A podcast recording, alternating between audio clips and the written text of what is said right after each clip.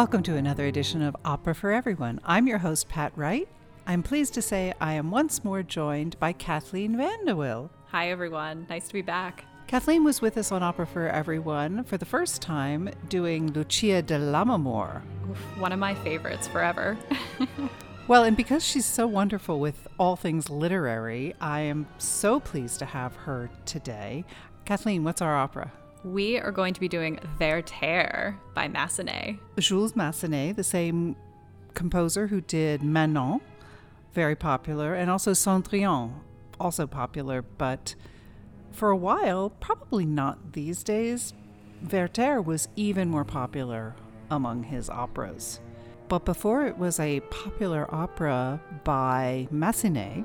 Yeah, before this opera, it was a, well, a literary sensation, one might say. It was from a novel called The Sorrows of Young Werther by Johann Wolfgang von Goethe. And it was one of the most famous books in its day that you can possibly imagine. It was kind of the... the Twilight of its day, I think I would call it.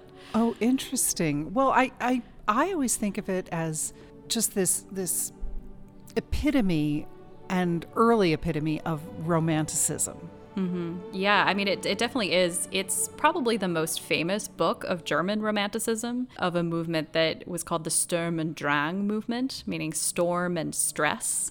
So you can tell Sounds it's very evocative. Sounds better in German, I think. Yeah, ger- just do it in German. It's good. Sturm und Drang. I'm sure anyone who speaks German is cringing. But it really ushered in what we now commonly know as the Romantic movement in Europe, which is really characterized by poets like Byron and Shelley, and novels like Frankenstein, Jane Eyre was romantic, Wuthering Heights. But Werther was earlier than all of them. It's originally published in seventeen seventy-four, so it, it was really the start of that whole movement. Yeah, that's a period of time that I typically think of as still Enlightenment era. Mm-hmm. But this is marking that transition. Yeah, it is. And, and we can surely talk about this a lot as we as we move forward, but it's reacting very much against the Enlightenment and commenting on something that you're going to see really come to fruition in, in the French Revolution, where this idea that we want to overthrow this old enlightened world and, well, have a revolution and cut off some heads and be really emotional. I think we want to just get in touch with our feelings, don't we? I, I think that that's exactly what Werther wanted to do. Well, he's the, he's the prototypical tortured artist who mm-hmm. is enjoying all of the feelings that he's feeling in a way, mm. or, or certainly giving them great importance. Yeah, I think one of the things that characterizes Romanticism primarily for men involved is the feeling that they now have permission in a way to talk about their feelings, mm-hmm. that they can vocalize their emotions, that this is the first time you really see that in literature. And Werther is, that's part of what made him so popular with young men especially. Men were obsessed with this book. They dressed like Werther. There was a perfume called L'Eau de Werther oh, that no. men would buy and use. I wonder I wonder what the scent was. I don't you though? Um, his his particular, at one point in the novel, it's described what he's wearing. And men started dressing like that. And Goethe actually would see men on the street that were dressed like his hero Werther. It's it's just something you'd never seen before in literary production. All of a sudden you have, well, you have swag. It's as if you could walk into Hot Topic and buy your Twilight outfit. It's it's the same impulse, which I find fascinating. Cosplay. It's cosplay. Cosplay as the suicidal Werther. Oh. Spoiler? No, well, no. It's There's opera. No spoilers in opera. Can you spoil something that was written in seventeen seventy-four? Well, we're not expecting everyone listening to this to know the story intimately. And we will talk more about the novel as well as the opera as we go along. But shall we meet our first few characters? Absolutely. The opera opens with a domestic scene, really. A father and his children, and it may be July, but he's rehearsing some Christmas carols with them. Yes, not really sure, you know, why they're doing that, but they are singing together. This father has, well, he has eight children. They're very much like the Von Trapps in a way. Yes. Eight children. They're yes. all singing together very sweetly. You don't really need to know anything about any of the children except for the two oldest, Sophie and Charlotte. But yes, it's this very beautiful domestic opening, which I think is, is a really important thing in this novel, this tension between this domestic quiet life and the turbulent passion of the poetry of Werther. So we have the father and his children, and are Sophie and Charlotte Char- in this Charlotte scene? is she's getting dressed for the ball, but Sophie is in this in this scene. The two the two oldest children, mm-hmm. two girls. All right.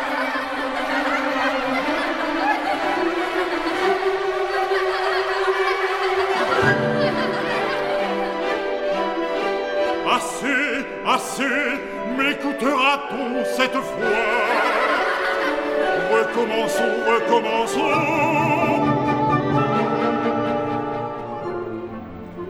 Surtout pas trop de voix, pas trop de voix. Noël, Noël, Noël, Jésus est heureux. Mais non, ce n'est pas ça. Non, non, ce n'est pas ça. Osez-vous chanter de la sorte quand votre sœur Charlotte est là? Elle doit tout entendre au travers de la porte.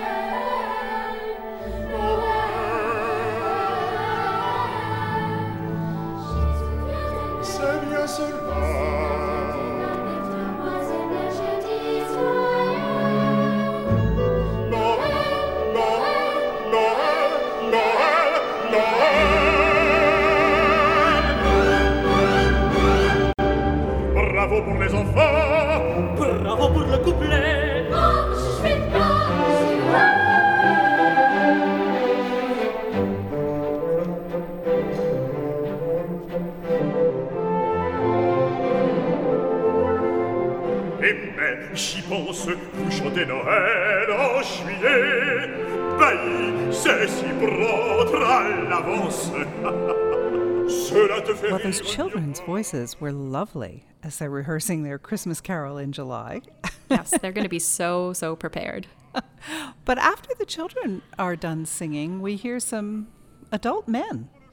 Yeah, so we have these two characters, Johann and Schmidt, very German names, who are uh, friends of the bailiff, the children's father, sort of drinking buddies that come in to sort of say hello. Well, that's fun. Is as I watched them, I was, I was reminded of Pumbaa and Timon. They're they're kind of a little set who comment on the action that's going on, and I think they, they help fill in some of the story as mm-hmm. as this opera progresses. Yes, they're they're exposition Muppets, I think. Very good. I like that. So. Besides commenting on the fact that here's this father rehearsing his children for their Christmas carols in July, they also chat about other people in the town, and they bring up a name which we're ready to hear because it's the title of our opera, Werther. Yes, they um, they give us an idea of of, the, of who we're about to expect, that Werther is, is coming very soon to the house, that he is a, a young poet who lives nearby, and that he is going to take Charlotte to the ball, even though he has never met her before this this point. And the first thing they say about him is that he seems less dreary than usual, which I think is a pretty interesting way to introduce a character. It's true. I, I mean, Werther is, I would say, known for his melancholy persona, um, but it's it's clear that that has kind of spread throughout the whole town, that he's kind of a melancholy, romantic Byronic poet. A little early to call him Byronic, isn't it? Yes, you're right. He does precede Byronic, but I would say Massenet could call him Byronic. Fair enough. Fair enough. But they're not necessarily down on Werther. They say some quite nice things about him, don't they? Yes, it's true. Well, they, they talk about the fact that the prince, I believe, might be about to appoint him as an ambassador. So there's an idea that he he's not an unknown entity. He's maybe perhaps a good poet. In the novel, he's a an artist rather than a poet, mm. and and seems to be quite good at, at that. So I think he's he's more sort of like, oh yeah, he's kind of our slightly eccentric neighbor, but said in a kind of affectionate way. Right, and a little bit of the town gossip. He might become a diplomat, who knows? And uh, and they talk about another young man in the town, don't they? Yes, so they, they mention a couple lines later that Albert, another character we've yet to meet, is Charlotte's fiancé, who is out of town for an extended period of time. In the book, he's been out of town for six months. Mm. So he's been away for, for quite a while. The novel has him, he's clearing up some estates, some inheritance. So he's out looking after his financial interests. And he and Charlotte have been engaged pretty much ever since her mother died, which is um, something we'll we'll learn more about later. But he's a he's a good he's a good boy. He's talked about as a an upstanding young gentleman. Fine, trustworthy lad is what my libretto calls him. A model husband for Charlotte. Lucky so, girl. Yes, lucky girl. Well, we haven't met her yet, but but these two are, are so funny because besides providing backstory and a little gossip about the characters we're going to meet soon, they also, at a moment's notice, are ready to to clink glasses and mm-hmm. sing praises to Bacchus and provide us with little bits of a drinking song. Yeah, exactly. They, I guess you might consider them, if this were a Shakespeare play, they're kind of that rude, mechanical, comic relief character that kind of comes in in the middle of the tragedy and says, oh, you know, let's let's lighten things up a little bit. So that that's kind of the function that they, they serve throughout the piece. Right. And also, I think it lets us know that this man who seems a little eccentric and certainly bereaved because the, the wife mm-hmm. is gone, he's got buddies. He's got pals. Yeah, this is true. And and later on, his his daughters really encourage him to to go out and drink with them and have a good time and not just kind of stay inside and with his eight children and, and his grief. That's right. Well, we mentioned Werther, and I think it's about time for him to come on the scene. Yes, I want to hear some more from that man. Let's do it.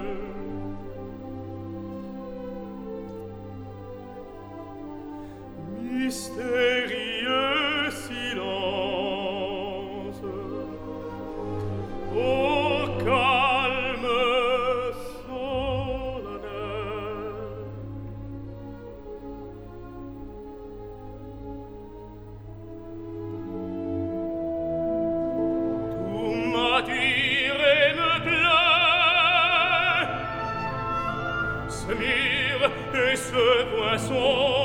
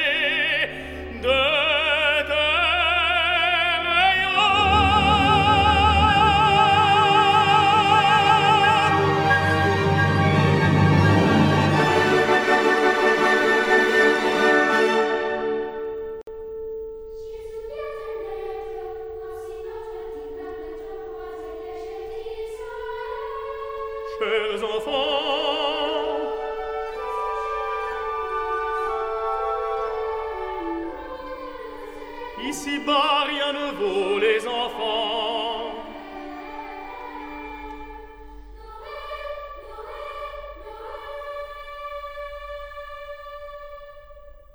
Chers enfants, autant notre vie est amère, autant leurs jours sont pleins de foi, leur âme pleine de lumière.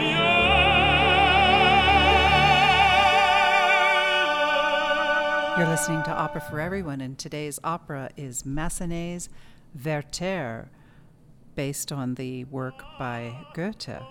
And this is a romantic fellow. When we first meet him, he is true to expectations. He is looking at the trees, looking at the earth, and just singing the praises of nature mm-hmm. as a true romantic poet, and doing it in somewhat poetical terms, I believe. He definitely is. Uh, you know, one of the things that characterizes this novel and characterizes Romanticism is, I think a good example is when people used to paint before Romanticism, they would make sure that if they were painting a nature scene, everything was perfectly balanced. So even if there wasn't a tree there, they would put it there because that, you know, it was balanced, or they'd take out something they thought was ugly. Whereas romantic painters decided, no, what nature has created is beautiful on its own, even if it looks ruined or messy or it's not balanced.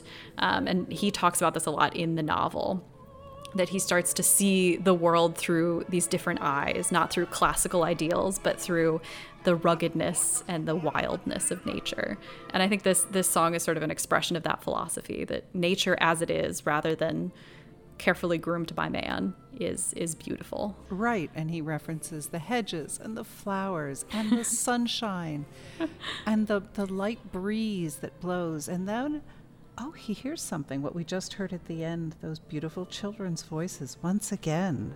Uh-huh. He is very charmed by the domesticity of the children. Oh, the children. And he just, he he is enraptured by it. He sees something very true in mm-hmm. the innocence of children, which mm-hmm. honestly we all do at some point or another.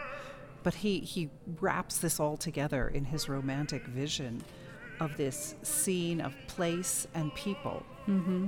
Dear little children, their days are full of faith. As our life is bitter, their souls are filled with light. Yeah, I think he envies their innocence in a way, too. We don't know a whole lot about Werther in the opera before he came to this place, but in the novel, he's he's really run away to where he is now. He's hiding out. This is not his home. And there's some some hints that he has run away from tragedy. A young woman who perhaps wanted to marry him, who sort of died tragically. There's all these hints of people that he perhaps left behind in a tragic state. And and in fact, the novel is is epistolary, so the whole thing is is his letters to a friend of his that are all collected together. And the friend is always sort of encouraging him, you need to cheer up, you need to rest, you need to get over your sorrows in this town. And I think that we see that reflected here, that he he envies the children sort of their innocence and, and their happiness in that innocence. That's so interesting. So I did not read the book, so thank you for doing that. But oh, I, I enjoyed it. We are first introduced in the opera here. We're first introduced to him through the eyes of our, our two characters, Schmidt and Johann, who just say, oh, he's less gloomy than usual at the moment. And we meet him not particularly gloomy, but certainly observant, introspective, like be trying to be introspective. Yeah. Yeah. He's he's he's not going to be carried away by frivolities. He's just he's like really thinking hard about the smells and the sights and the sounds around him, I mm-hmm. think. Yeah, I absolutely agree. Introspective, I think, is the perfect way to describe the way he is right now. And then another character comes on the scene, Charlotte. The yes. eldest child of this family. And in the, in the story, she is our twenty-year-old young woman. And she's been playing the mother to this family because their mother has died. Mm-hmm. She's the eldest daughter of this, the bailiff, the mayor of this town. And the moment Werther sees her, it's like the whole world stopped moving for him. Yeah, he's just lost in a minute. Yeah, Charlotte, I find it fascinating this moment where he falls in love with her, because he falls in love with her in the same way, I think, that he finds the children charming. It's all the same picture that he loves. She's just another part of that picture. Yes. I think he sees the domesticity and the way she is towards the children. She often refers to them as her children, even though they're her brothers and sisters. And he's really, really initially attracted to that aspect of her personality, that she's domestic and maternal. And there's this beautiful, innocent domestic scene that he wants to be a part of. Right, because the maternal image that he's being so charmed by is watching her take care of these children. Mm-hmm. Yeah. And by the way, she's doing it in a glamorous ball gown because she's getting ready to go to a ball. So, I mean, he's got it all, right? The taking care of the children sweetly, but then totally dolled up for a night out. Yeah, I mean, I think there's a little bit, too, of her as a Cinderella image here, where she never really gets to go out. She doesn't really go out that often because she's always taking care of the family. And this is her moment where she dresses up in a beautiful gown, but she doesn't lose that domestic, maternal aspect to her. She makes sure she takes care of the children first before she goes and has her fun. And I think he likes that about her. Very much so. And there's, there's a, a number here that we could play where she does that.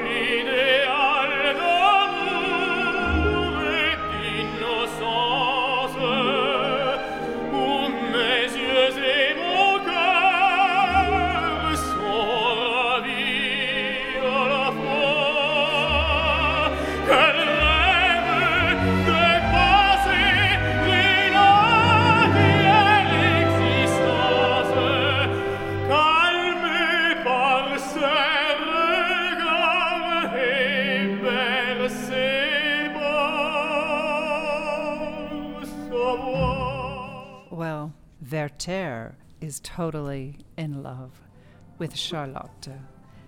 And it's not the classic falling in love of two adults meeting, having something in common, and realizing they were meant for each other. She's not really even paying any attention to him. She's going about her responsibilities of taking care of the children, looking glamorous, being ready for this ball, and he just sees her as this image of perfection. He he calls her in the song that we just heard, "Oh, perfect picture of love and innocence." I would say in this scene, more than anything, she really represents what more recent feminist historians have called the angel in the house, that she's this Victorian ideal woman. This is pre-Victorian, obviously, but um, but we're we're getting close to that yeah. mindset.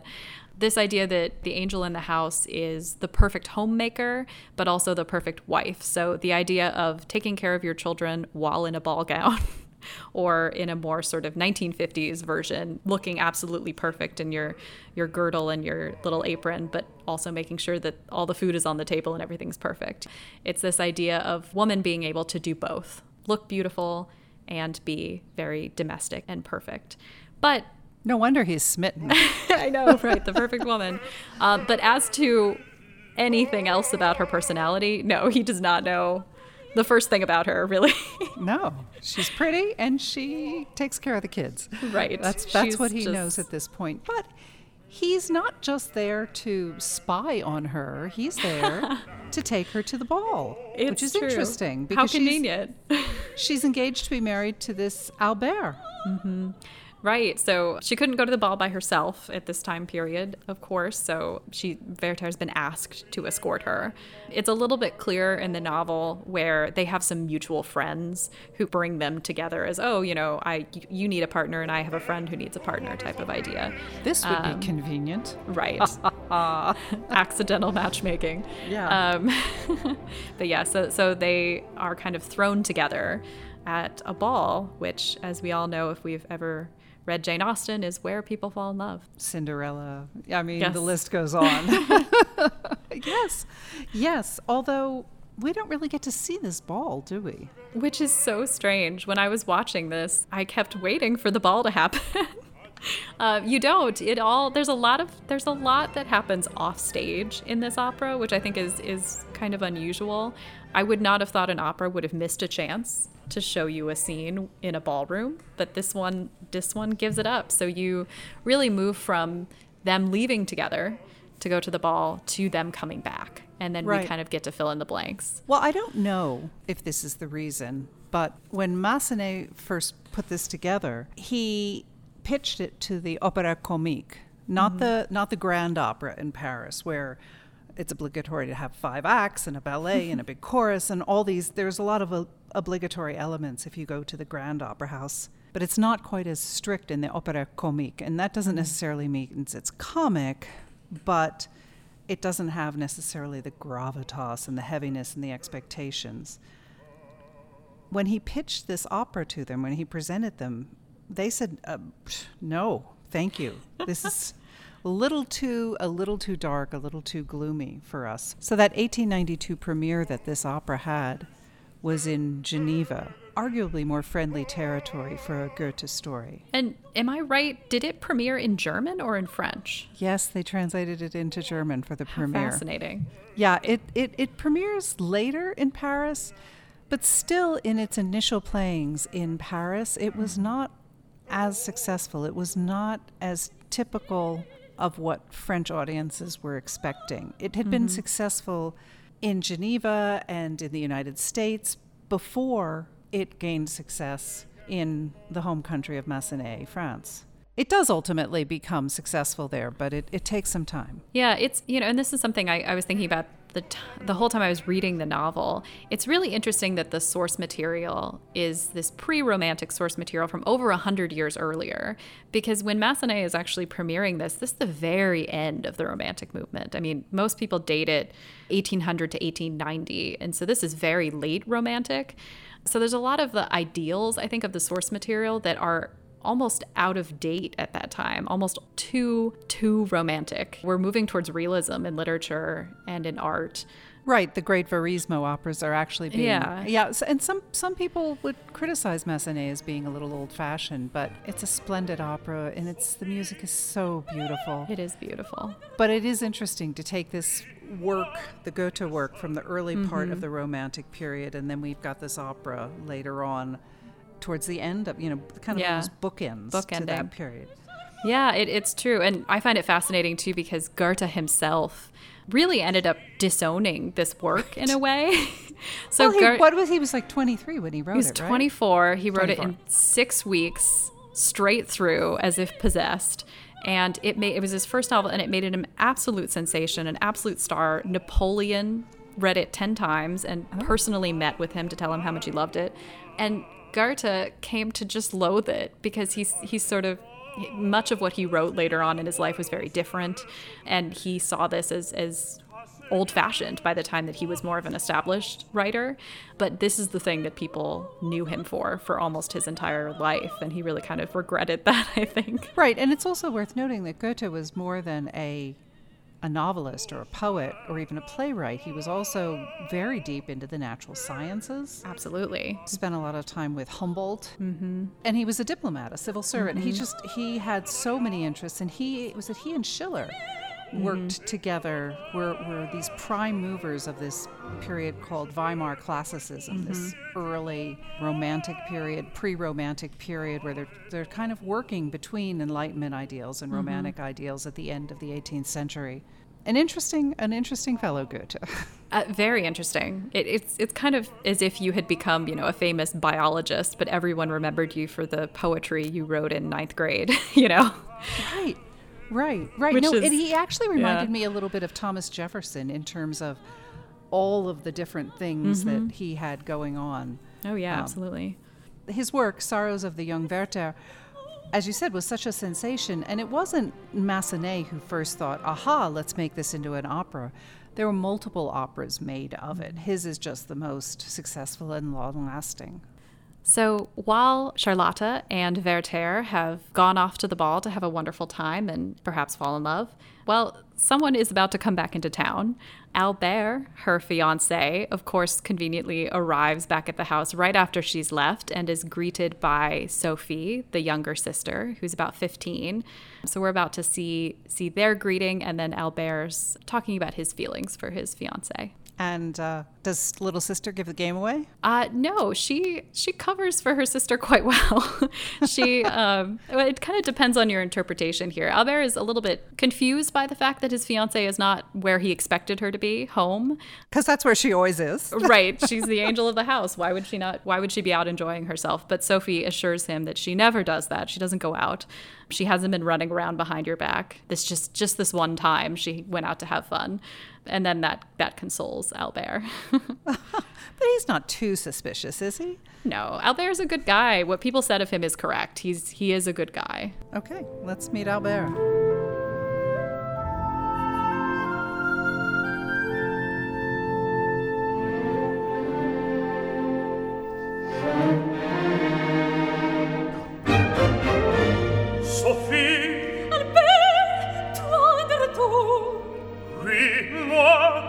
Sir, bonjour.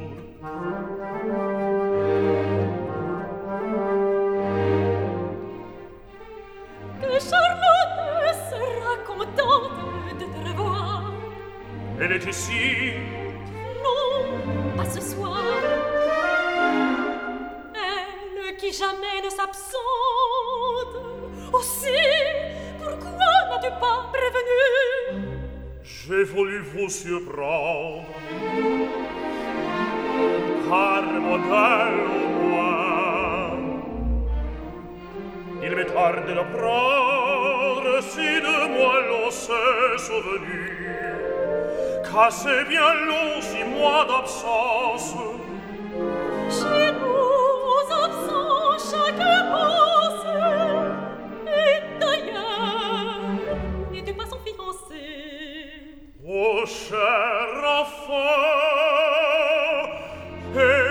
Que s'est-il passé? Rien. On s'est occupé de votre mariage. Notre mariage. On y dansera dès. Oh, et davantage.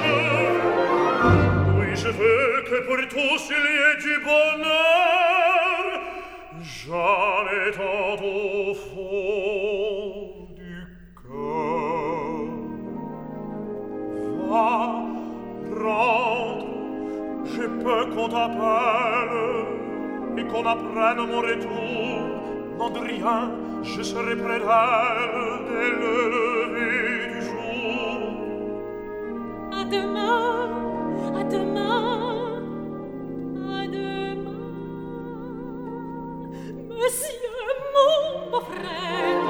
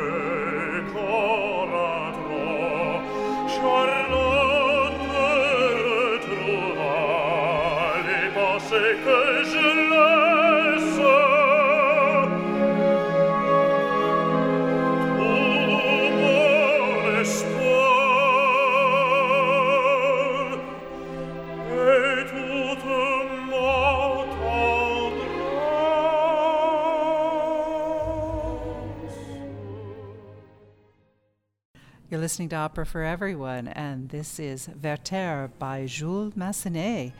And we've just met Charlotte's intended, and he's been talking with Sophie about his love for his future wife, Sophie being her sister, and we're going to cut to a new scene within the first act where the ball has happened and gentlemanly Werther is walking Charlotte home, and they're going to uh, express some of their feelings together. Kathleen, what are those feelings? Well, it's not hard to guess what Werther's feelings are, ever, because he, he tells does not us. hide them. Yes, it feels like all of Romanticism is just men desperately wanting to tell us what their feelings are, finally. Tell me how you feel about Romanticism. Oh, my goodness. Oh, I love it. I do. But okay. But Werther, he just gets... He he overshares a little bit, in my opinion. Um, so yes, he, he expresses his love. I know, I'm such a cynic these days. He expresses his love for Charlotte. Whatever started when he was watching her feed the children has yes. just redoubled when he danced with her at the ball. In the novel, he he waltzes with her. So, you know, a waltz would be considered... During that time period, a waltz would be a little bit scandalous, to be honest. That's you have to hold the lady very close. So, yeah, some sparks flew at the ball. And so that's, they have, that's why the men had to wear gloves, isn't it? So they didn't get their yes. sweaty hands all over your beautiful dress. Well, that and to touch skin to skin. My goodness, that would be, yes. you know, you'd have to get married then. Well, I don't think Werther would mind, but Charlotte has other arrangements in store yeah, for her. Charlotte's a little busy. So Charlotte... Charlotte is going to be a little bit more reticent. She's, as a character, especially in, in Act One and Two, she's much closer with her feelings because she feels this intense sense of duty. She does have a fiance. She's not going to just throw her fiance away. That's not that's not her character, even if she is charmed by Werther. But Werther will do some expressing of, of all those feelings. So Charlotte is a little closer with her feelings, and at one point she even says, "You know nothing about me." Yeah, which is correct. It's correct, but but he thinks he the details are irrelevant because his mm-hmm. soul has recognized her soul. Yes, exactly. And that's where the, the truth is for him. And he even calls her, remember you you talk, talked about the angel of the household? He mm-hmm. he calls her a dutiful angel. Mm-hmm. Yes, it's it's kind of a perfect, if you're a feminist historian, this is a perfect line for you. Yes, I mean, he that's how he sees her is, is, as I said before, her attention to duty. So he's put himself in a bind here because her yeah. attention to duty is part of what he loves about her. But it's also part of why she can't be with him. That's that's interesting because mm-hmm. she's been duty bound. Her mother dies. There are all these children. She she instantly has to step into that. Like it or not, she has to step into that role. And she seems to embrace it mm-hmm. willingly. Mm-hmm. She's yeah. happy to care for the children. She loves them.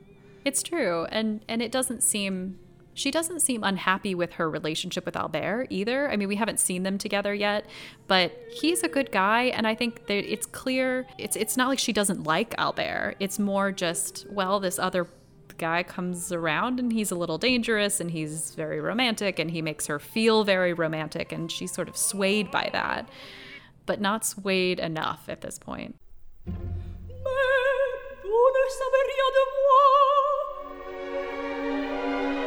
Mon âme a reconnu vos drames, Charlotte, et je vous ai vu assez pour savoir quelle femme vous êtes. Vous le connaissez. Vous êtes la meilleure ainsi que la plus belle.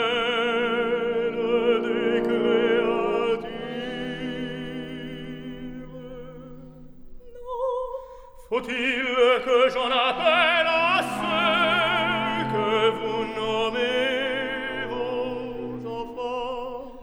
Hélas, oui, mes enfants. Pour moi, je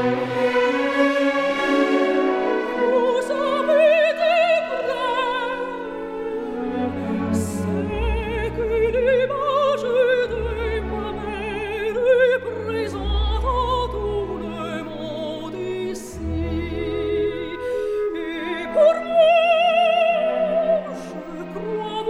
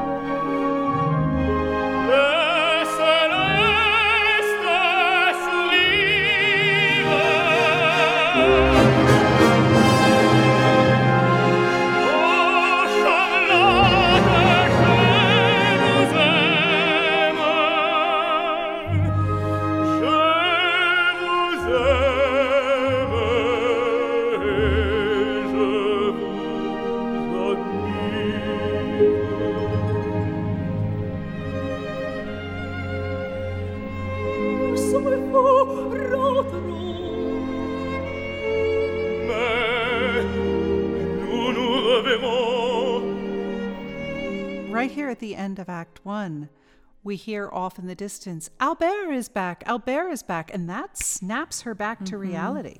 It's true. Her character, and part of why he loves her, is that she is not going to jilt her fiancé for a man she just met. That's not in her character.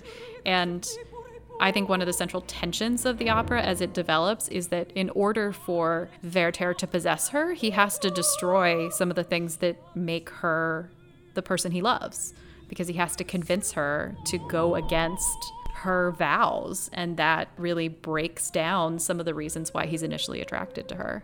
Right, and here's where we, we learn of this vow, because when they say, Albert is coming, Werther says, Albert? Who's Albert? And she says, well, he's the one my mother made me swear to accept as my husband. Mm. God is my witness that for a moment by your side I had forgotten that promise.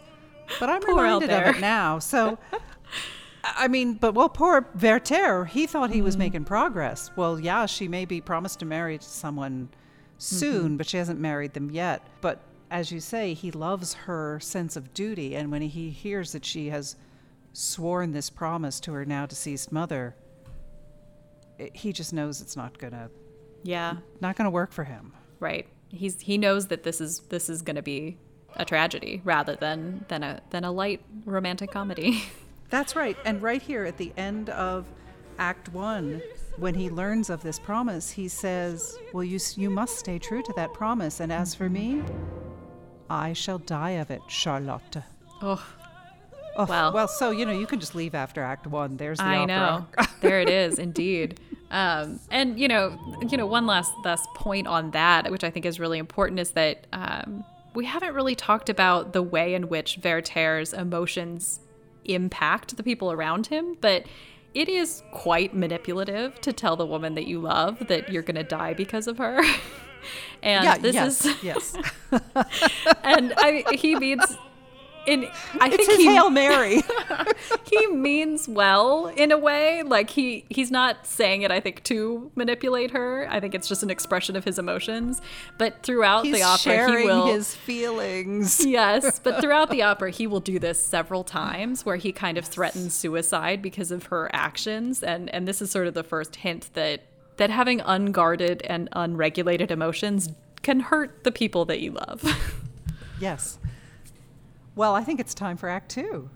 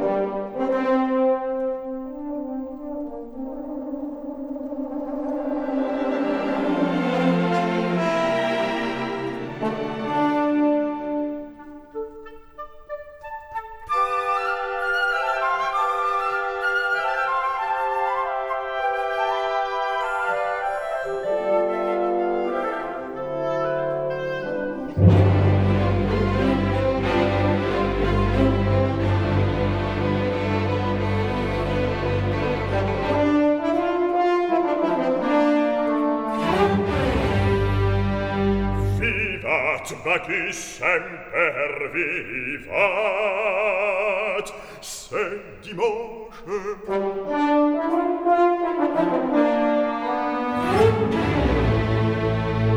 Vivat, Bacchus, semper vivat, c'est dimanche.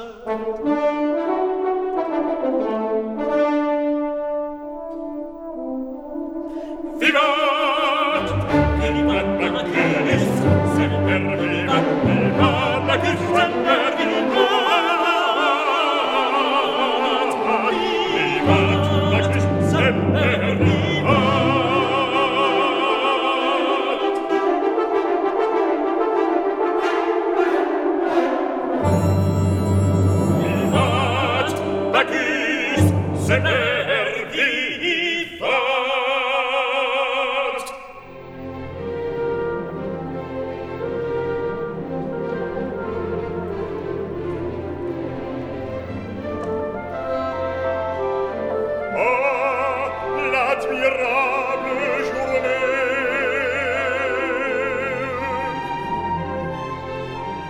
So Act Two begins in the town square right near the church, and our two characters that we've come to adore, Schmidt and Johann.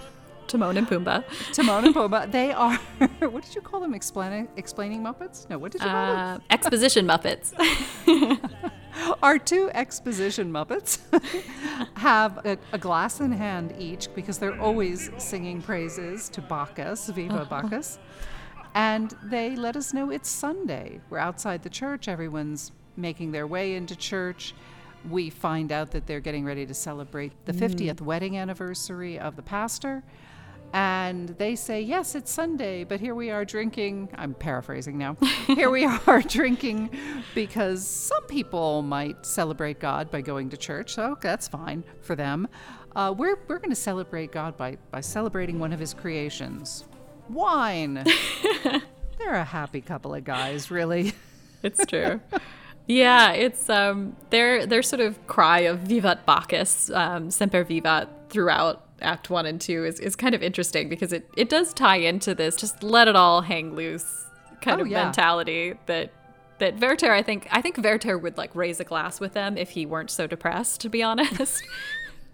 I think that the philosophy he would understand. I think that's more that's more along his lines than than going to the fiftieth wedding anniversary of the pastor. Well, yeah, and they also just spare a moment to think about marriage in general. Well, they're like fifty years of marriage. Woof. Mm. I guess the pastor can do it, but really, who else could? there, God it's sustains true. him, they, they let us know. Then we have a moment of domestic interaction between our young married couple. Also, offstage, the wedding has taken place. Some time has passed. Albert and Charlotte are married, mm-hmm. and we have a little interaction between the two of them. What's what's married life like for those two? They seem to be really enjoying it. I would say not in the way that perhaps Werther would talk about love, but Albert and Charlotte clearly have a lot of affection for each other. They've been married three months, and I think they have a fairly stable, happy relationship. Do you think that's because Charlotte is so dutiful? Yes, I do. I mean, I think, I think there are always two sides to Charlotte, and one is that dutiful side where she's really become her mother. She we never really see Charlotte as a girl. We see Charlotte as the reincarnated mother, basically, for that family. And I think that role is the same role she's playing with Albert. It's very dutiful to dress up in your Sunday best and go celebrate the the fiftieth wedding anniversary of the pastor of the town. It's not super exciting, but it's dutiful, and it's what you do when you're married to an important man. But I think the other side of her is really represented by by her passion for Werther, obviously, which is this poetic side that isn't about duty. That's about the only duty is to your own feelings. So I, I don't think any I don't think either side is not her. I think they're both part of who she is, but right now she's really only expressing the one side of her. Yeah, and in this scene, Albert even asks her, "Have I made you a woman with regrets? Hmm. Are, did you have enough time to be a girl? Yeah. Or are and you I, a woman with regrets?" And and how does she respond? She's not going to tell him if she has regrets because that's just not their relationship in a way. Well, there's no point to it. They're yeah. married, right? They right. Just... Like, what is she going to do? Say, "Oh yeah, I'm I'm actually not happy with you." You know, that's just not their relationship, really. Well, and I think she does what it's kind of we all do if if we've got our head screwed on straight. Mm-hmm. When there maybe is something you're thinking, but you know it's not going to be helpful, you say something which is also true, which she basically says, "You're a great guy, Albert." Mm-hmm. Uh, yeah, it's it's what everybody always says about Albert. He's a great guy. Yeah, he is. And and he takes it as words of affirmation. But I think it's I think it's very fair for him to, and in fact kind of perceptive of Albert to ask that question of her of yes. Did she have the time to be a girl? Because I think the answer is probably clearly no, that she didn't. You know, there's a kind of grand tradition in Victorian literature of marrying very young girls to much older men. Dickens likes to do this quite frequently. This is the plot of Jane Eyre. But Albert is not that much older. She's he's twenty, not, and he's twenty-five. He's, it's true. But I would say mentally, he's sort of, he's very clearly an adult. And Werther is very clearly still a, a young man. He's a youth in a way, in in the way that he acts. And I, I think while it's true that their age is not that different in reality, she is still very young. She's twenty. And I think that she's kind of jumped immediately from the world of girlhood into the world of being an adult. And Werther very much pulls her in the opposite direction, which is understandable that she might be drawn to that. And speaking of Werther, as there's this little interaction between husband and wife, who should be watching? Uh, is the, yeah, Werther does a lot of uh, watching people in this play, in this opera. Better to have your your introspection and, and your opinions and feelings about what's going on. Yes, Werther is, is, is watching their interaction, and it's, of course, a, a dagger in his heart that he is not the husband that she is talking to. Yeah. So let's listen to all of this. Let's listen to Albert and Charlotte, and then also Werther and how he reacts to witnessing the scene between the two of them.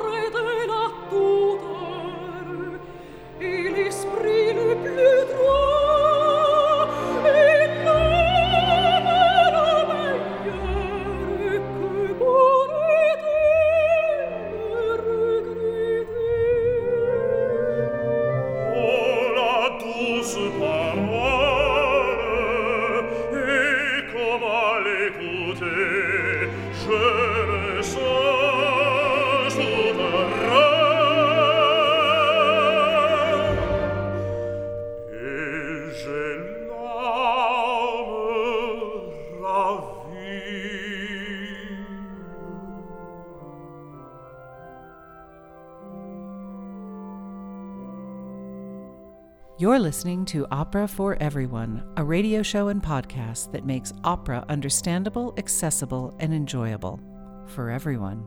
I'm your host today, Pat Wright, joined by special guest co-host Kathleen Vandewell. Opera for Everyone airs Sundays from nine to eleven a.m. Mountain Time on eighty-nine point one K H O L in Jackson, Wyoming. K H O L is Wyoming's only community radio station. If you like what you hear, please subscribe to the Opera for Everyone podcast on iTunes, SoundCloud, or wherever you get your podcasts. And when you go, you can find a rich trove of past episodes. Stay with us. The second half of today's show is coming right up.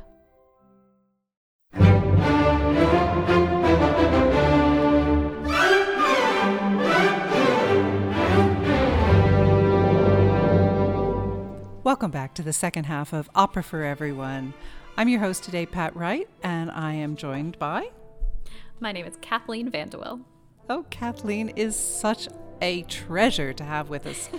She is she is my literary go-to, and this is an opera based on a literary source. Yes, by Johann Wolfgang von Goethe, The Sorrows of Young Werther. Massenet's Werther. And we didn't quite get all the music in at the end of the first half that I promised, so I apologize. But we're going to play Werther's response to seeing this domestic scene between Charlotte, his beloved, and Albert, her husband, and all of the emotions that he is dealing with, watching her with another man. We're going to hear it now, and then we'll be back into our usual mid-show elements.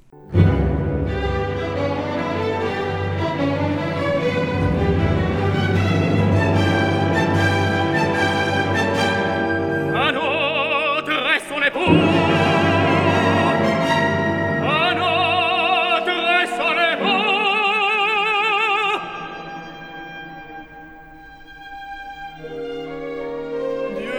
de bonté,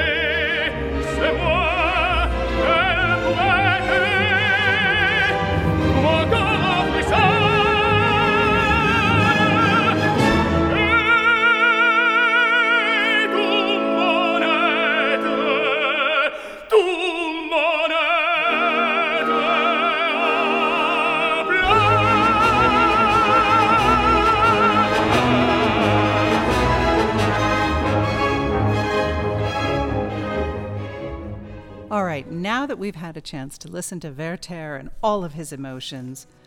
We're going to take a moment to let you know who we're listening to. This recording of Werther was made in nineteen ninety-eight in London with the London Symphony Orchestra. Antonio Papano is a conductor. Werther is sung by Roberto Alagna, Charlotte, Angela Georgiou, Albert, Thomas Hampson, and Sophie was sung by Patricia Pettibon with Jean-Philippe Corti as the father of the two girls. So this is the time when we typically do our opera helmet quiz, in which I usually quiz Keeley on bringing us up to date on what we've covered in the first half. But we're gonna we're gonna take a shortcut here since you're our attentive expert, Kathleen, and you're just gonna real quickly recap what's going on so far in our story. Sure, I can do that. So this is the story of a family of which Charlotte and Sophie are the two eldest daughters. And uh, a young gentleman has just come into their lives and met Charlotte and fallen deeply in love with her. He escorted her to a ball and then was deeply chagrined to find out that she was engaged to be married and was not going to break that vow to Albert. So that was what we saw in Act One. We see them fall in love, but that love be thwarted. And then we fast forward a little bit. Werther has had to endure watching Charlotte and Albert get married and live in their domestic bliss for the last three months. And that brings us up to where we are. You know, it's an interesting opera in that, unlike some operas, which have very complex plots with a lot of characters doing all kinds of mm-hmm. things, I think the complexity in this opera comes in the emotional lives and the motivations and responses that the various characters have, rather than twists and turns of plot. Mm-hmm. Yeah, I agree. I mean, it didn't take me very long to, to tell you what had happened uh, for a reason, that it's it is very simple. And I remember reading something about how one of the, the reasons that Massenet chose Werther as a subject was for that exact reason, that it expressed one deep, true emotional through line without kind of going off into a lot of different directions. And I, I find that kind of refreshing, honestly. It's there's not a lot to keep track of. Right. Um, you can concentrate on the emotions.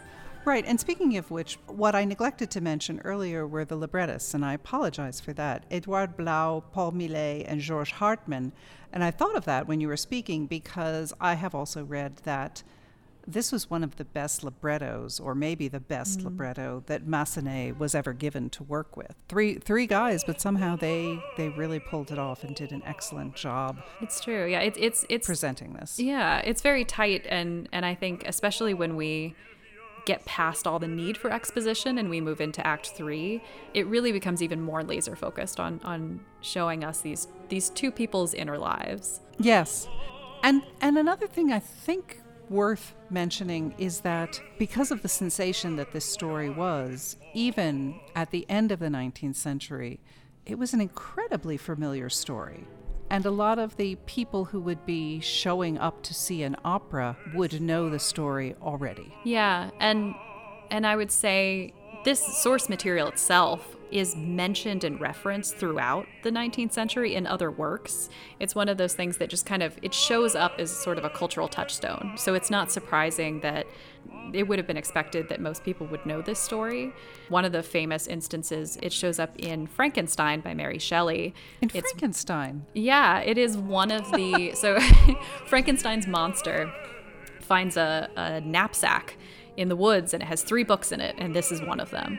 And he he reads this book and he identifies with Werther's emotions, especially around his loving people that he cannot really be a part of their family. The Frankenstein, one of the main parts of the novel, he's watching this young family and learning English from them, and he's sort of spying on them because he's cast out from the world and he wants nothing more than to be a part of that family. And he falls in love with the, the daughter in a way by watching her. But of course, when he reveals himself to them, he is they're they're terrified and they run away and they abandon their house. And that's part of what makes Frankenstein's monster lose his his humanity, because he feels cast out and he identifies with Werther's love and desire for family in that novel. Oh, that's fascinating. And that's early nineteenth century when Frankenstein is written, right? So twenty-five mm-hmm. years or so after this comes out? Yeah, a little bit more than that, but it's but yeah, it's pretty early. So um It's uh, Mary Shelley wrote it when she was a teenager still.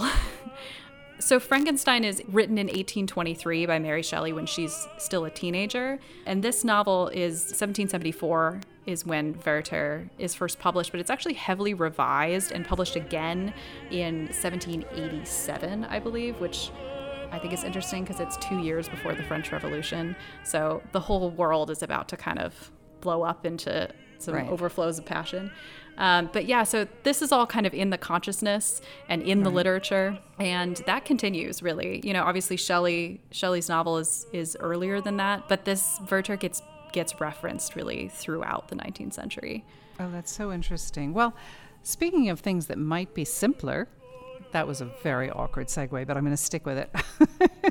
Sophie shows up. And she just brings sunshine and flowers onto the stage, doesn't she? She literally does. She literally brings flowers onto the stage.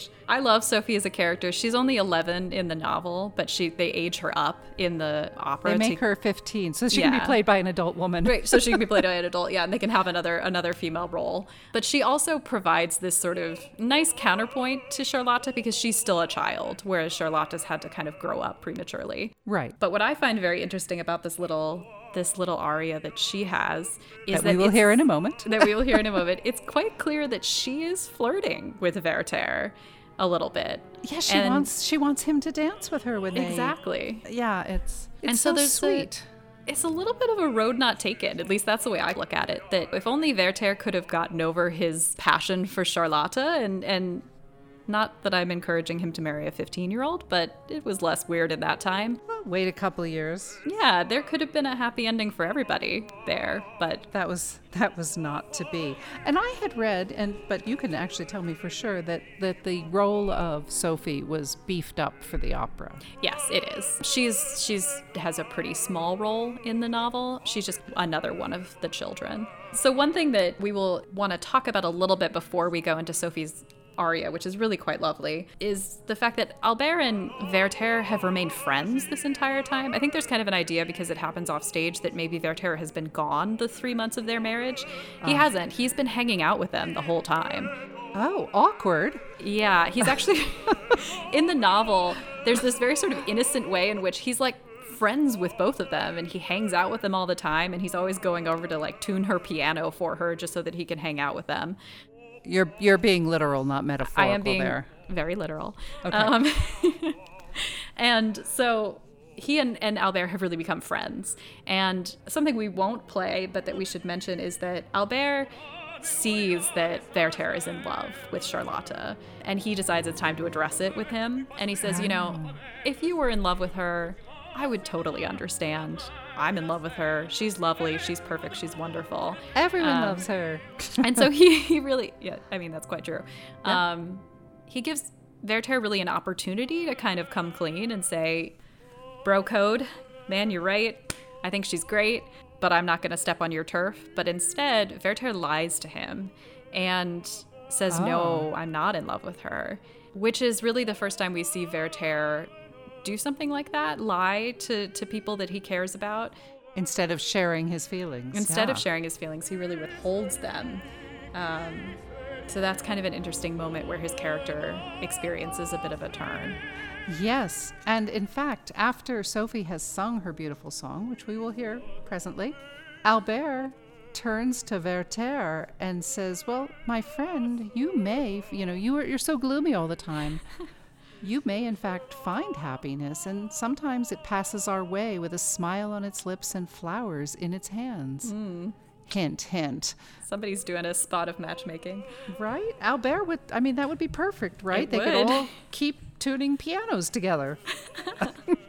One big happy family. One big happy family. Well, let's hear Sophie and her, her joy and flowers.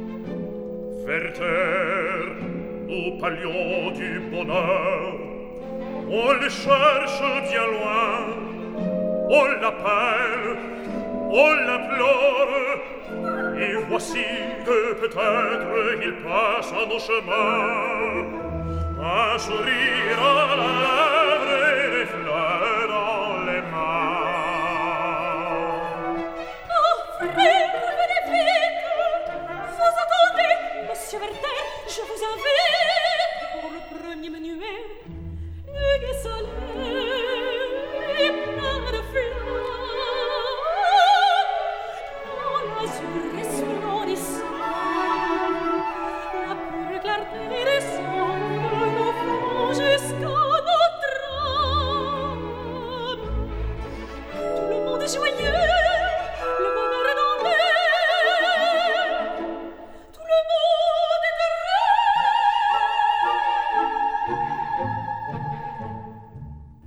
You're listening to Opera for Everyone, and this is Massenet's Werther, and a solution has just presented itself to all of Werther's problems.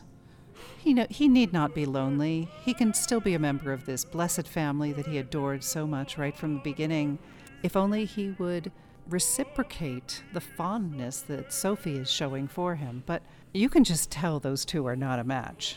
No. She... she She is sunshine and flowers, and he is dark introspection. It's mm-hmm. it's it's yeah. not going to work for those two. He's Sturm und Drang. yeah. No, it's it's true. As much as we would love for Sophie to cheer him up, I don't think that's that's going to be the ending there. So he's concerned about the fact that he's lied, isn't he? Yes. So Werther's all about sharing his true feelings. So lying to somebody doesn't sit well with him, but he manages to to kind of talk himself out of feeling bad about his lie by saying, he says, Didn't remind I? us what the lie was. He lied to Albert and told him that he was not in love with Charlotte, even though to Albert it's clear that Werther has feelings for his wife. I mean, it's not something that Werther, I think, struggles to hide very much, so it shouldn't surprise him that somebody has noticed. But it doesn't sit well with him that he's lied to Albert, who is his friend. I think he does truly care about him. Albert's a great guy. Albert is a great guy. As just ask anyone.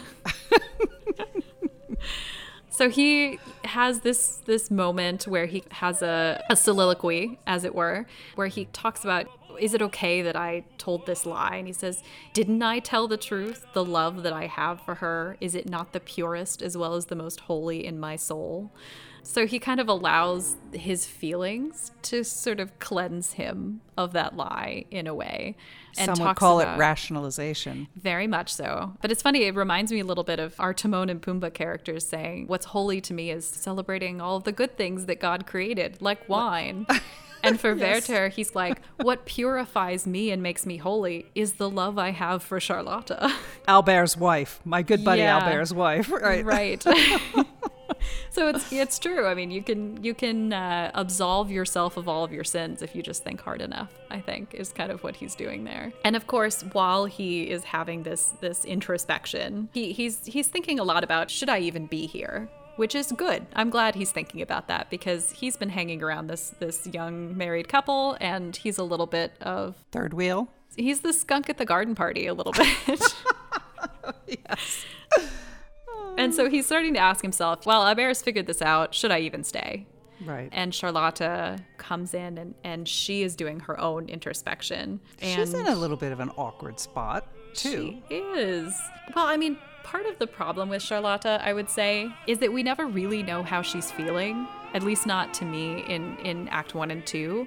It's really hard to get a read on her, because I think she's often telling the male characters what they want to hear, whether it's... That is totally... Yeah. That's what women were meant to do. They, exactly. They do their duty, and they tell the men what they want to hear. Exactly. So she tells Albert, no, I'm happy, I don't regret anything. And right. then when Werther is expressing his emotions to her, I think she, she kind of lets him down easy, but she doesn't close the door. She never closes the door, not really. Well, she does say, it's interesting, there, there's she does some interesting things, and these are in the pieces that we're going to hear in just Just a moment, where she says, Werther, isn't there any other woman in this world? Mm. You have all this love in your heart. Isn't there another woman who can be the object of your affection? And, well, we know the answer to that, right? Mm. He's not hearing any of it. But she doesn't tell him, okay, this whole thing where we are all hanging out together, it's got to stop. She doesn't do that. No, and she never says, I don't love you either, which I find fascinating, because if she said to him, I don't love you, I love my husband, period, I think that it's possible right. he would have heard that. But instead she talks about her love for Albert's duty, I think, you know, and she really expresses to him. And because he knows that she made this vow to her mother, he knows that their marriage isn't just a love match, and that's enough to kind of keep the door open for him. Well, that's it. She does she she does keep the door open just a tiny bit. She just gives him this little bit of hope, which is arguably cruel. It's true. And there's been a lot of analysis, especially of the novel, in recent times, looking at her character. This is not something that really was done a lot. There's a lot of there's a lot of critical analysis of Werther. There have been many, many, many pages written about Werther as a character, but not a lot about Charlotte until the last fifty or so years. But now people are examining, is she a femme fatale? I've read some things about, does she lead him on? How much culpability does she bear in all of this? And I think in some ways it's a little bit unfair, because I think she's trapped in a really difficult situation and doesn't always really know her own heart or her own mind. But she doesn't close the door here. Even though he's threatened suicide, she doesn't close the door. And so we're about to hear a little bit more of that. But it does become clear to her, I think, that things are reaching a place where it is not, it's not okay for him to be as in her life. As, but she doesn't send him away forever, does she? No, of course not. She sends him away only until Christmas. So it's about, I think, September now. So she says, come back when the children have finally finished learning their Christmas carol. Oh, dear. in yeah. case you in case you didn't know that there was going to be a Christmas scene. Yeah, she says, she says, stay away for a little while and then come back. And I think she hopes that maybe he will master his passion for her, and she perhaps for him. And they can all just have game night together? Yeah, yeah, and That'll she can, he can date Sophie and everything will be fine. Um, but things things are perhaps not going to, to work out that simply. No, and he lets her know, I believe, that he may or may not be back at Christmas. And she should be sad for him if he doesn't return, because you know what that means. Yes, this is, I would like to, I feel like I want a sound effect for every time Werther threatens suicide in order to manipulate Charlotte. Because I think every time it happens, it's more manipulative. Like he's done it, this is the twice, this twice that he's done this, where he says, all right, you're sending me away, but if you never hear from me again, we'll know whose fault it is. yeah, yeah. Werther.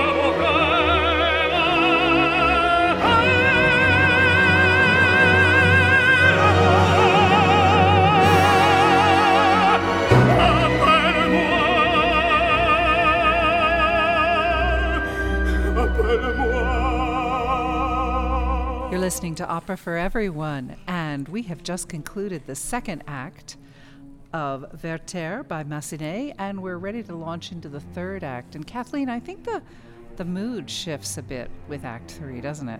Yes, I would say everything becomes much more focused, and Act Three is really where you get to see Charlotte really shine, and it's really just a Charlotte and Werther deep emotional exploration. Yeah, and we get to understand a little bit more what she's thinking about, I th- don't we? Because she's yeah. perusing old letters.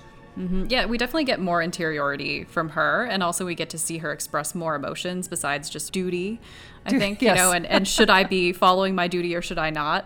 Um, yeah. She starts to really kind of unravel a little bit here, which is interesting for us to watch. Yes, yeah, she's been corresponding with Werther for quite some time. It is Christmas Eve is where Wait, wait, we're... back up for just a second. She's yes. been chorus. She sent him away, but they've been corresponding. Yeah, which I, I think maybe doesn't count. If you're trying to avoid having an affair and you send your potential lover away, but then you keep up love letters with him, I think that, I don't, I'm not sure that counts. Yeah, and kind of makes you wonder in in what manner she receives these letters and how it is that mm-hmm. the household staff and her husband mm-hmm. are not wondering about this. Yeah, because it, be, it becomes clear in this act that Albert does not know that they've been corresponding. And as I as I noted, it's it's Christmas Eve, so they've been corresponding since September when he went away. Christmas Eve? Ooh, mm. the appointed day. The children, I hope they're ready. Oh, I wasn't thinking about that appointment because she said he had to go away and yes. and he could come back on Christmas. And yes. he, he said, maybe I will, maybe I won't. Yes, and he, he keeps that up here. So, so Charlotte is recounting to us, and what we're about to listen to, some of the passages from these letters that she's been receiving, and she's been reading them over and over again. As a side note, either in, in Massenet's time or in the time of the original novel, it would have been pretty inappropriate for them to be exchanging letters. For, for, for a man and a woman who were not engaged or married to be exchanging letters or, or not related would be considered really inappropriate during both of those time periods, but especially in Goethe's time.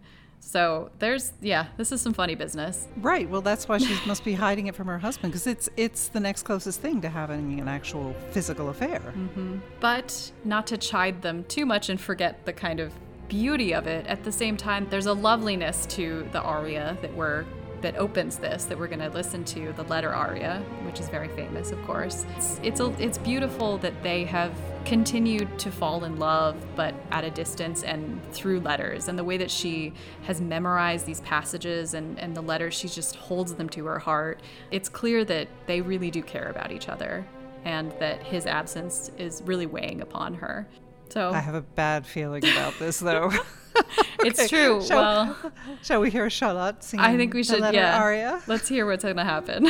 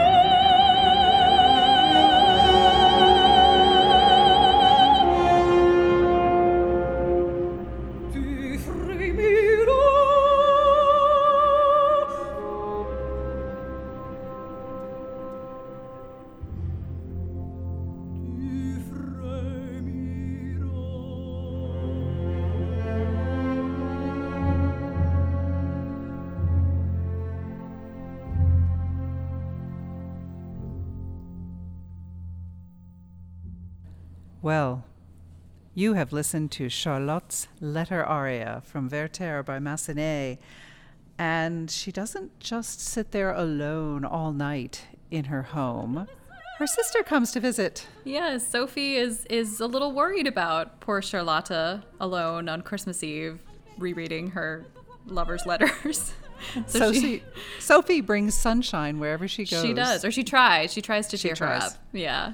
So Sophie comes by, and, and her and Charlotte talk, and, and she it becomes clear to Sophie as well that these letters have been exchanged, and, and she sort ah. of it becomes clear to her that Werther and, and Charlotte are in love for the first time, which is sad because Sophie, of course, you know, she tried her best with Werther, but did not work. Yeah, it's it is sad for her because she realizes that the man's hung up on her sister, even though her sister's married.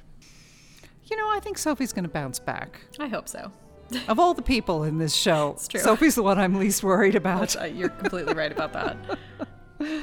But yeah, so she tries to convince Charlotte to, to come home to, to the family home and not be alone on Christmas Eve and not sit there just wondering what's happening. Because one of the things that we find out in the letter aria is that the last letter that Werther sent to her, he is threatening suicide again and saying, I know I'm supposed to be there on Christmas Eve, but I might not be there. And if I'm not, you'll know why. Weep for me, weep mm-hmm. for me. Yes.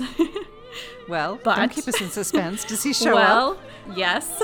Werther, all of a sudden, oui, c'est moi. He is standing Jules in the shadows. Right. Sophie has gone off after not being able to convince Charlotte, and then all of a sudden, Werther is there. And so it's just the two of them alone. And you know what that means. A passionate aria is, is on its way. Yes, yes. But he's um he's a little down in the dumps, I believe. Well, he's not showing up with smiles. Yes, he does. He hasn't really used this time away to get over her. One one knows that for sure. And she is still married, so the situation looks a little bit hopeless. So Werther, in, in, I think Werther starts to be a little bit questionable here, as much as he loves her. We talked a little bit before about the fact that he loves two things, I think, about her. He loves the poetic side of her that's mm-hmm. represented by the fact that they they translate poetry together and they talk about his poetry and, and books. And in the novel, that's, you know, there's a lot of, they play music together, they dance together. So there's that side of her. But then he also loves the, the dutiful domestic side of her. He falls in love with her while watching her take care of the children. And in order to possess her, he has to destroy one half of her. He has to destroy that domestic, dutiful side of her that, that would never hurt her husband, would never leave her husband. And he's been reluctant to really push her.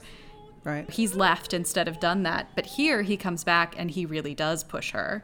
And because he's become frenzied and he starts, I think, at least in the production I saw, he starts to drive her a little bit mad because he is so insistent and so emotional, and there's a lot of emotional blackmail, threats of suicide, and she, I mean, that's pushing her over the edge too. We're hurtling down the train tracks here quite quickly. Right. Well, and um, and I don't know if this is the way you would interpret it, but when she turns to this poetry that he had begun mm-hmm. translating, it almost seems like she's trying to redirect his thoughts. Like, what about these beautiful poems you were translating? Mm-hmm. That's something that we can still mm-hmm. safely talk about. Mm-hmm. Yeah, and I, I think there's a part of her that wants to reestablish what they were before, when things were a little bit less frenzied, when he could come over to the house and he was friends with her and Albert and the right. children, and he was a part of their lives without being this sort of maddening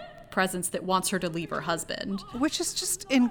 Comprehensible to me when you've got this all together with a person who has repeatedly been threatening suicide. But but I he does sing a beautiful song yes, about this, is, this poetry. Yeah, this is probably my favorite piece in the whole the whole opera. It's oh. absolutely gorgeous. And it's Ossian. Can you tell us anything about that? There's a there's a lot of reference in the novel to both Ossian and Homer. Oh. You know, when Greg is co-hosting, he always has a Homeric reference, so we were close. There's a whole storyline in the book about him him and Homer. He's obsessed with Homer, but he only reads the parts of Homer that fit with his philosophy. uh, sure, why not? Yeah. Yeah, so Ossian was a Scottish nationalist poet. There's a lot in the novel about both Homer and Ossian. And there's this this sort of, they called it Ossio, I'm not going to be able to say this right, Ossionomie, like uh, mania for Ossian in French. Oh, wow. uh, the Germans, especially later on, once Romanticism uh, took off, were really obsessed with this, this Scottish nationalist poet, Ossian. And so that becomes the foundation of this this particular aria, that this is poetry that they were reading and translating together. Oh, bien souvent, mon rêve s'envolant sur l'aile de ses vagues, et c'est toi, cher poète, qui bien plus tôt était mon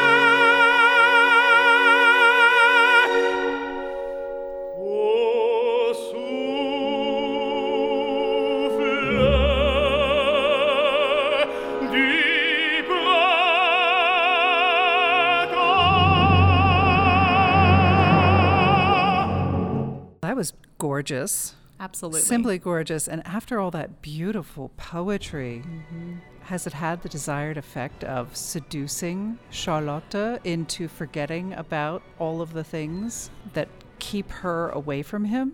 So, I suppose to her credit, no.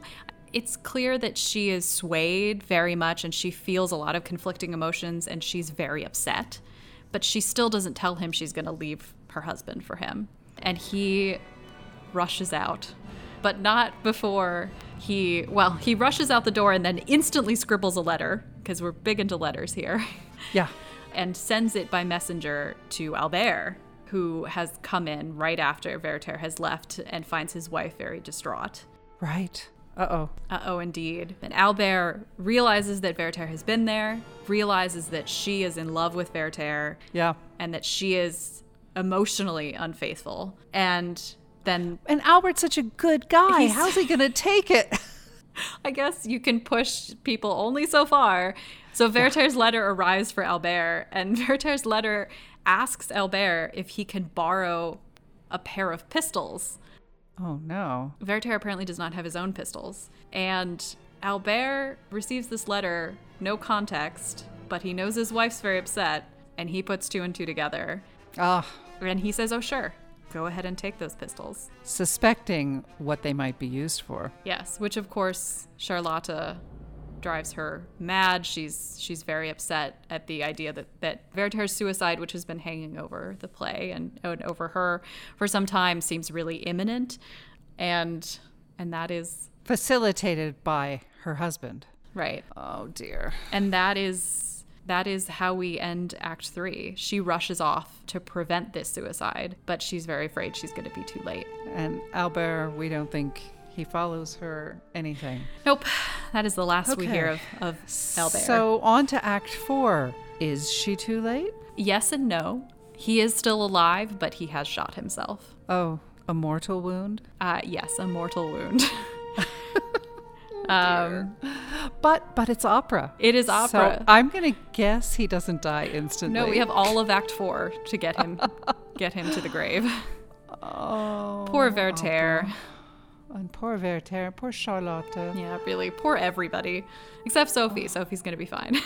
Good. That's good. But yeah, so so Act Four is entirely focused on Werther's death and is, is the shortest little snippet of time, too. It's really, really focused on the suicide and the aftermath in that moment.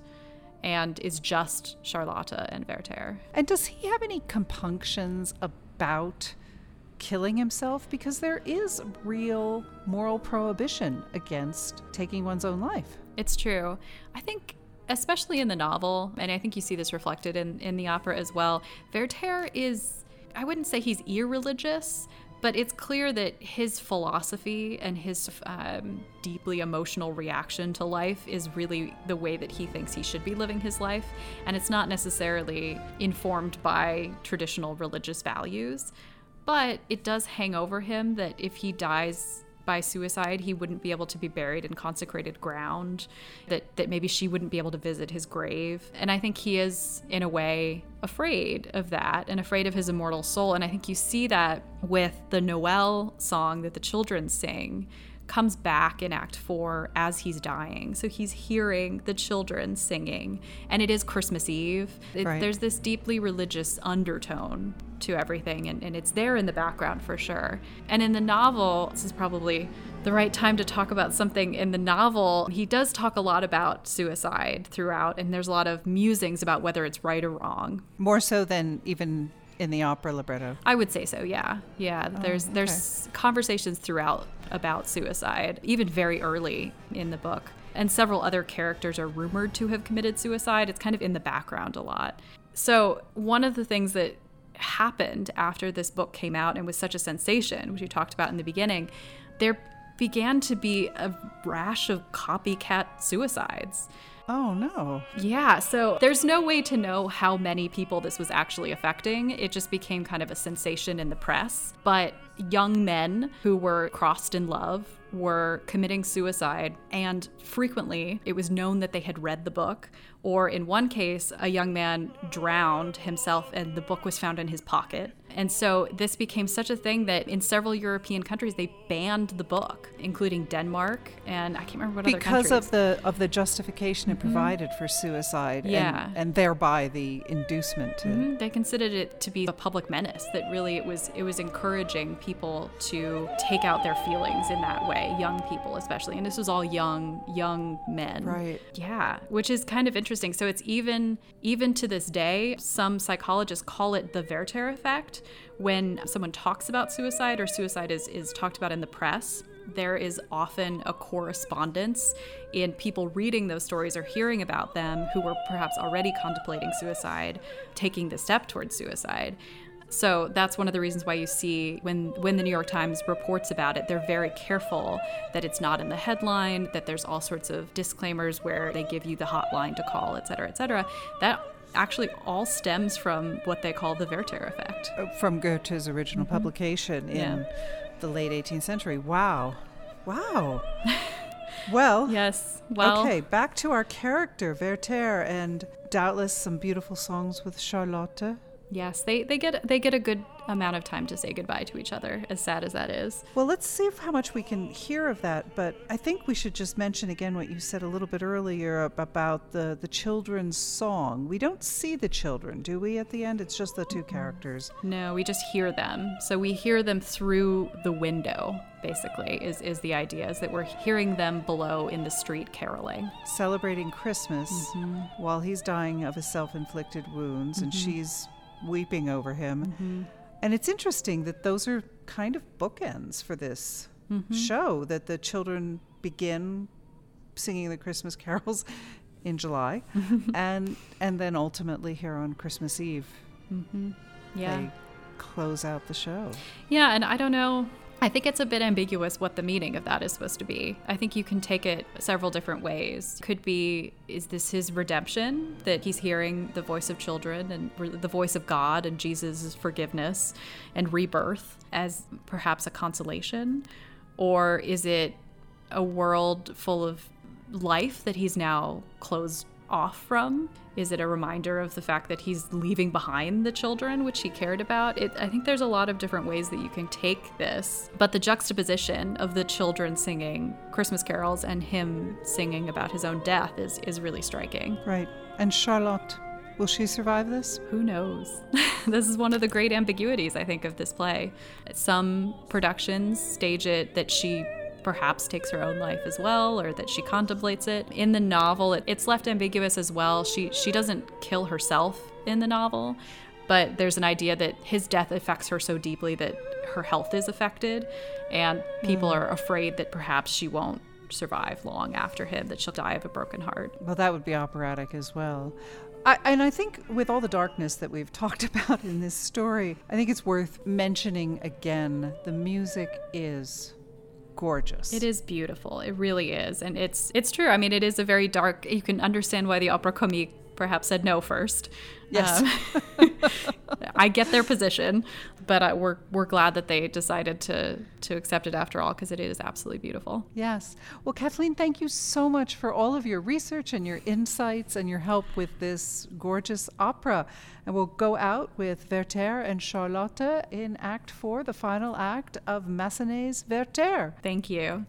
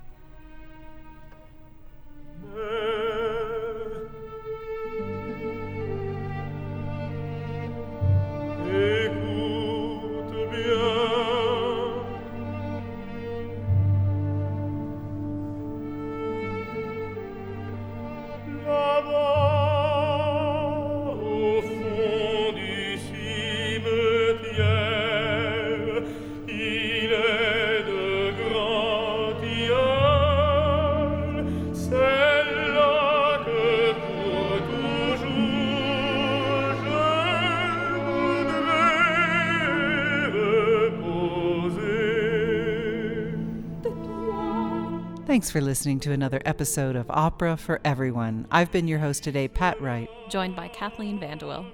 If you've enjoyed our show and would like to hear more, please subscribe to the Opera for Everyone podcast on iTunes, SoundCloud, or wherever you get your podcasts.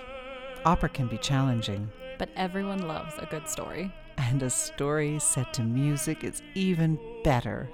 Our mission is to make opera understandable, accessible, and enjoyable, because we believe opera is for everyone.